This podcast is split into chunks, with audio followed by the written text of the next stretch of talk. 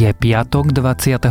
novembra a aj dnes bude škaredo, zamračené a hmly, miestami aj pršať alebo aspoň nepríjemne mrholiť. Teploty cez deň by mali byť od 3 do 8 stupňov. Počúvate Dobré ráno, denný podcast denníka Sme s Tomášom Prokopčákom a aj dnes vás budeme pozývať už na budúci týždeň v útorok 27. novembra o 6. hodine večer v Bratislavskom Martinuse na obchodnej ulici budeme mať prvú verejnú nahrávku podcastu Dobré ráno. Budeme radi, ak prídete a ešte radšej, ak sa s vami stretneme a budeme môcť porozprávať. Takže ešte raz v útorok 27. novembra o 6. hodine večer v Bratislavskom Martinuse na obchodnej ulici.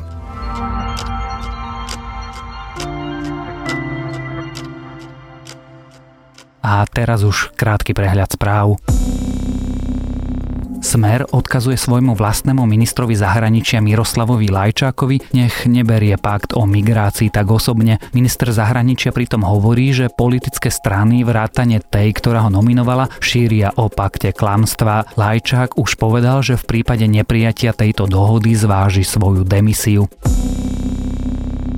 Minister spravodlivosti Gábor Gal odvolal kvôli zmiznutým stranám zo spisu v kauze Technopol šéfku príslušného súdu. Vo funkcii tak skončila predsednička okresného súdu Bratislava 1 Anna Kašajová. Minister tiež tvrdí, že 300 strán zo spisu sa nakoniec našlo. Robert Fico rozmýšľa, ako okresať peniaze mimovládkam. Najnovším nápadom poslanca Smeru by bola možnosť darovať 2% z príjmov rodičom. Možnosť poslať peniaze mimovládnym organizáciám využilo minulý rok zhruba 800 tisíc ľudí. Veľká Británia a Európska únia sa dohodli na deklarácii o svojich budúcich vzťahoch. Možno to považovať za akýsi návrh budúceho usporiadania po Brexite. Schváľovať by sa mala v nedelu na samite lídrov členských krajín aj spolu s dohodou o vystúpení Británie. Vedci zisťovali, kedy sa v dejinách odohralo najhoršie obdobie z pohľadu ľudstva. Nie, nie len, že to nie je dnes, dnes je totiž v skutočnosti najlepšie, nebolo to ani počas druhej svetovej vojny, počas pandémie španielskej chrípky či čiernej smrti v polovici 14. storočia. Najhoršie obdobie bolo po roku 536, keď výbuch sopky na Islande spôsobil radikálne ochladenie atmosféry, neurodu a hladomor. Nasledovali erupcie v rokoch 540 a 547 a Justiniánsky mor, ktorý vyhľadil až polovicu východorímskej ríše. Viac správ nájdete na webe Denníka Sme.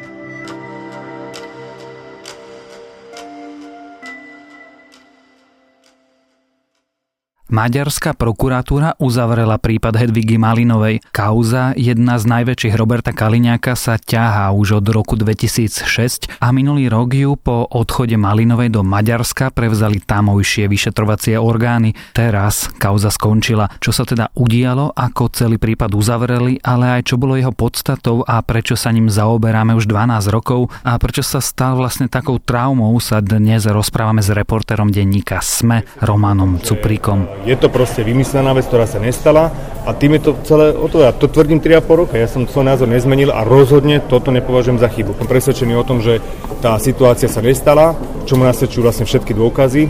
Žiadny z hlavných dôkazov nebol spochybnený, prípady na policii 3,5 roka uzavretý. To, v čom je otvorený, to sa netýka ministerstva vnútra, to rieši generálna prokuratúra a je to osobitný prípad krivej výpovede. Počuli sme archívnu nahrávku Roberta Kaliňáka ešte z roku 2010. Roman, vráťme sa ešte trošku hĺbšie do minulosti. Je august, rok 2006 a deje sa čo? Hedviga Malinová vtedy ešte ako študentka išla na skúšku. V skorých ranných hodinách, myslím, že to bolo niekedy pred 8 ráno, ju zastavili dvaja muži s tým, že teda počuli, ako hovorí po maďarsky. Tam si Hedviga počas svojej výpovede nebola istá, že či telefonovala alebo sa len s niekým rozprávala. Neskôr sa ukázalo, že netelefonovala, takže pravdepodobne len s niekým prehodila pár slov a teda títo dvaja si to všimli. A napadli ju s tým, že ju udreli niekoľkokrát do tváre, ona spadla, pocitila ešte kopanec na bruchu a takisto ju donútili, aby im odovzdala svoje cennosti, aby vyzliekla, myslím, že nohavice a takisto jej na búsku napísali handlivý nápis Maďari za Dunaj. V ktorom to bolo meste? Stalo sa to v Nitre. Stojím vo vysokej tráve alebo v burine sama. Títo dvaja chlapci sú oproti mne. kričajú na mňa.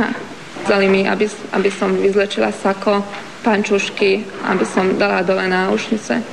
Veľmi som sa bála, všetko som spravila, čo mi kázali. Prečo sa tento prípad vlastne veľmi rýchlo stal celospoločenskou kauzou, pretože máme tu prepadnutie z nejakých dôvodov, máme tu zbytého človeka, krádež, ale zrazu to bola politická kauza tom roku začínala vláda Roberta Fica zo Smeru a SNS a HZDS, čo bola samo o sebe veľmi taká zvláštna koalícia a viaceré aj inštitúcie zo zahraničia akože poukazovali na to, že predseda ľavicovej strany si zobral do vlády so sebou nacionalistickú stranu a Mečiara, ktorý bol vtedy akože považovaný za človeka, dodnes je považovaný za človeka, ktorý takmer priviedol Slovensko do krajiny nejakého balkánskeho typu. Takže celá tá atmosféra bola vyhrotená a aj Fico to potom vysvetlal tým, že teda s kým mal zostaviť tú vládu. No a takisto v tej dobe boli napäté vzťahy medzi Slovenskom a Maďarskom aj práve kvôli SNS a jej predsedovi Slotovi. No a do tohto prišla takáto udalosť, e, ktorá sa veľmi rýchlo spolitizovala, pretože maďarské strany v parlamente aj mimo parlamentu a aj e, maďarskí politici v Maďarsku to vnímali ako ďalší rasistický a xenofóbny útok, e, kdežto tie slovenské strany Smer a SNS hovorili, že je to len taká umelo vyvolaná kauza, ktorá má poškodiť kredibilitu Slovenska. Dokonca Jan Slota povedal, že on konšpiroval vyslovene, že to bolo cieľene pripravené pripravené na to, aby sa poškodil dobrý obraz Slovenska v zahraničí. Čo sa teda v najbližších týždňoch a mesiacoch po tomto útoku dialo? Čo robila polícia? asi 2 až 3 týždne to policia vyšetrovala a uzavrela to s tým, že... Vyšetrovateľ zastavil trestné stíhanie v tomto prípade, lebo je nepochybné, že sa skutok nestal. Akože ju nikto nezbil, to si celé vymyslela. No oni vyslovne povedali, že si to celé vymyslela s tým, že neskôr policajný prezident Packa povedal, že teda pravdepodobne ju zbili, aj keď to nemuselo prebehnúť tak, ako to ona opisovala. Samozbytie, samoúnos tu už máme. Áno, samozbytie, to sa často opakovalo vlastne pri tejto kauze, pretože sa hovorilo, že jediné reálne poranenie, ktoré Hedviga mala, bolo poranenie pery, ktoré si pravdepodobne sama rozhrízla. No sú na to rôzne názory, ale toto sa najčastejšie spomínalo. Kauzy Hedvigy Malinovej je v tom, že bol od začiatku tvrdo spolitizovaný. A potom sa veľmi ťažko hľadá pravda, najmä s dostupom času. Čiže teraz je naozaj na generálnej prokuratúre, aby prípad uzavrela, už to slúbila niekoľkokrát, ale tým, že tá kauza bola spolitizovaná od samého začiatku, tak sa obávam, že sa pravdu veľmi ťažko dozvieme. Dnes uplynulo 12 rokov po tejto udalosti a stále sa o nej rozprávame napokon teraz sa o nej rozprávame v dobrom ráne. Prečo sa ťahala tak dlho? Čo sa vlastne tých 12 rokov dialo? A napokon prečo o nej rozhodovalo Maďarsko? podstatným alebo takým zlomovým momentom bolo to, že nielen, že policia to uzavrela, že skutok sa nestal, ale dokonca ju obvinila z krivé výpovede a vtedy sa začal dlhý kolotoč znaleckých posudkov, výpovedí, psychologických vyšetrení, ako to už na Slovensku býva, veď sa dostala na súd, tento rozhodol, že teda ona nie je vinná, potom sa to znovu vrátilo na ten okresný súd, lebo krajský súd rozhodnutie zrušil a tak ďalej a tak ďalej. Všetci zainteresovaní hovorili, že sa to naťahuje, že uznávajú, že je to neprimerane dlhé, ale že takto to jednoducho na Slovensku funguje, funguje to takto dodnes a Hedviga Malinová vlastne potom v roku 2016 poprosila o možnosť, aby sa ten prípad presunul do Maďarska, keďže ona sa tam presťahovala. O, slovenská strana jej to umožnila a vlastne tak sa celý ten prípad dostal tam. V tom vyšetrovaní pokračovali a vyšetrovali ďalej maďarské orgány? Presne tak, maďarský súd e, ten prípad dal na prokuratúru jednej z ich žúb. Táto naďalej vyšetrovala ako krivé obvinenie a v októbri tohto roku to uzavrela s tým, že po tak dlhej dobe sa už nedá e, s určitosťou povedať, či si to Hedviga Malinová vymyslela alebo nie a nedá sa teda povedať, že či krivo vypovedala. To je tá druhá časť, ako sa z obete Hedvigy Malinovej stal páchateľ Hedviga Malinová. Bola ale teda obeťou? Netrúfam si odpovedať na to, že ako ten útok prebehol a do akej miery ona bola obeťou v tomto zmysle, pretože aj ona sama prišla podľa vlastných slov dvakrát o vedomie počas toho napadnutia, takže aký vážny ten útok bol, je ťažko povedať. S určitosťou ale môže povedať, že je obeťou toho nášho neuveriteľne spomaleného systému.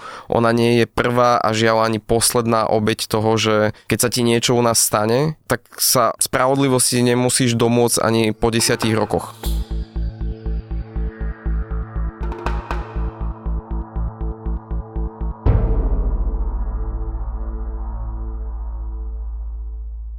Sme v roku 2018 a maďarské úrady povedali čo presne. Maďarské úrady povedali, že tento prípad tým, že trval 12 rokov, s takýmto odstupom času sa už jednoducho nedá povedať, že či ona si ten prípad vymyslela, že či krivo vypovedala, pretože aj keby sa objavili nejaké nové skutočnosti, nové výpovede, ubehol tak dlhý čas a niektoré informácie sú nenávratne stratené, že sa to jednoducho povedať nedá. Skúsim to teda zhrnúť.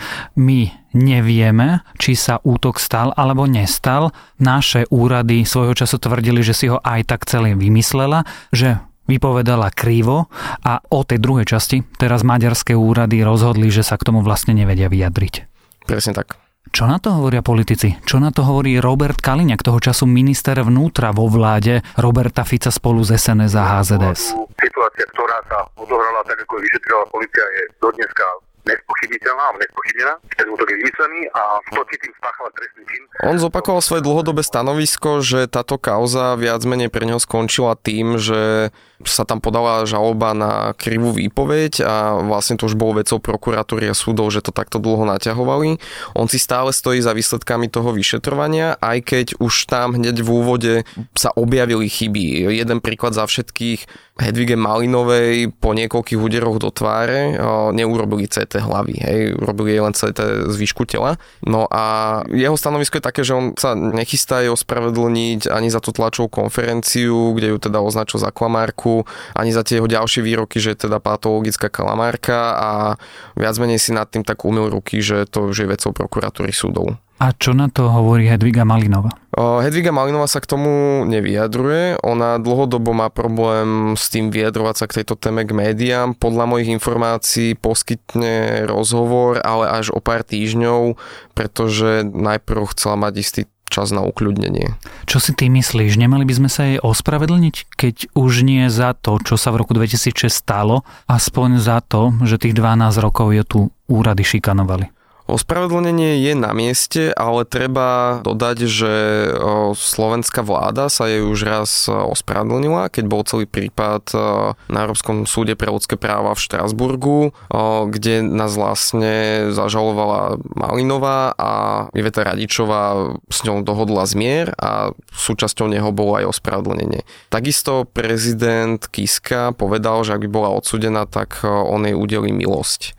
Môžeme teraz dnes povedať, že kauza Hedvigy Malinovej je teda uzavretá? Úplne 100% to povedať nemôžeme z jedného jednoduchého dôvodu, že o, ak sa ten prípad stal a ona bola naozaj zbytá, tak my dodnes nevieme, kto to bol, aj keď máme podozrivých, ale minimálne neboli odstíhaní, odsudení. Po druhé, ona môže teraz žiadať, keď už je ten prípad ukončený, náhradu škody za ochranu osobnosti, čo vraj nie je pravdepodobné. Jej advokát Roman Kvasnica vravel, že ona nikdy o peniazoch nehovorila, ani nikdy takýmto smerom neuvažovala, ale je to jej právo a môže to ešte ťahať takto ďalej. O kauze Hedviga Malinova, o Hedvige Malinovej, o tom, čo sa dialo v auguste v roku 2006, aj o čom rozhodli maďarské úrady v roku 2018, sme sa rozprávali s reportérom denníka SME Romanom Cuprikom.